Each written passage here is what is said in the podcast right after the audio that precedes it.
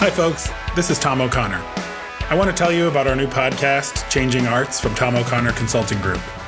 The arts industry has had its share of challenges since the start of 2020, and let's be honest, long before 2020. This time has accelerated some long overdue changes in our industry and in our world, and they are still unfolding. You know that. In our new podcast, I talk with people on the ground in the arts business who are making change happen in their own ways, large and small. You have no shortage of podcasts to choose from, no shortage of big, lofty ideas, and we are here for all of them.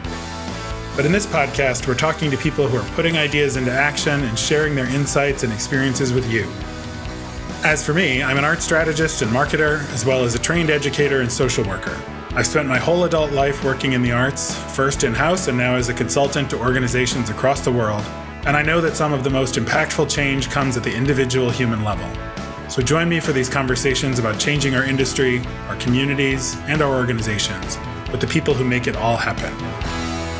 You are one of them, and I hope you'll join us.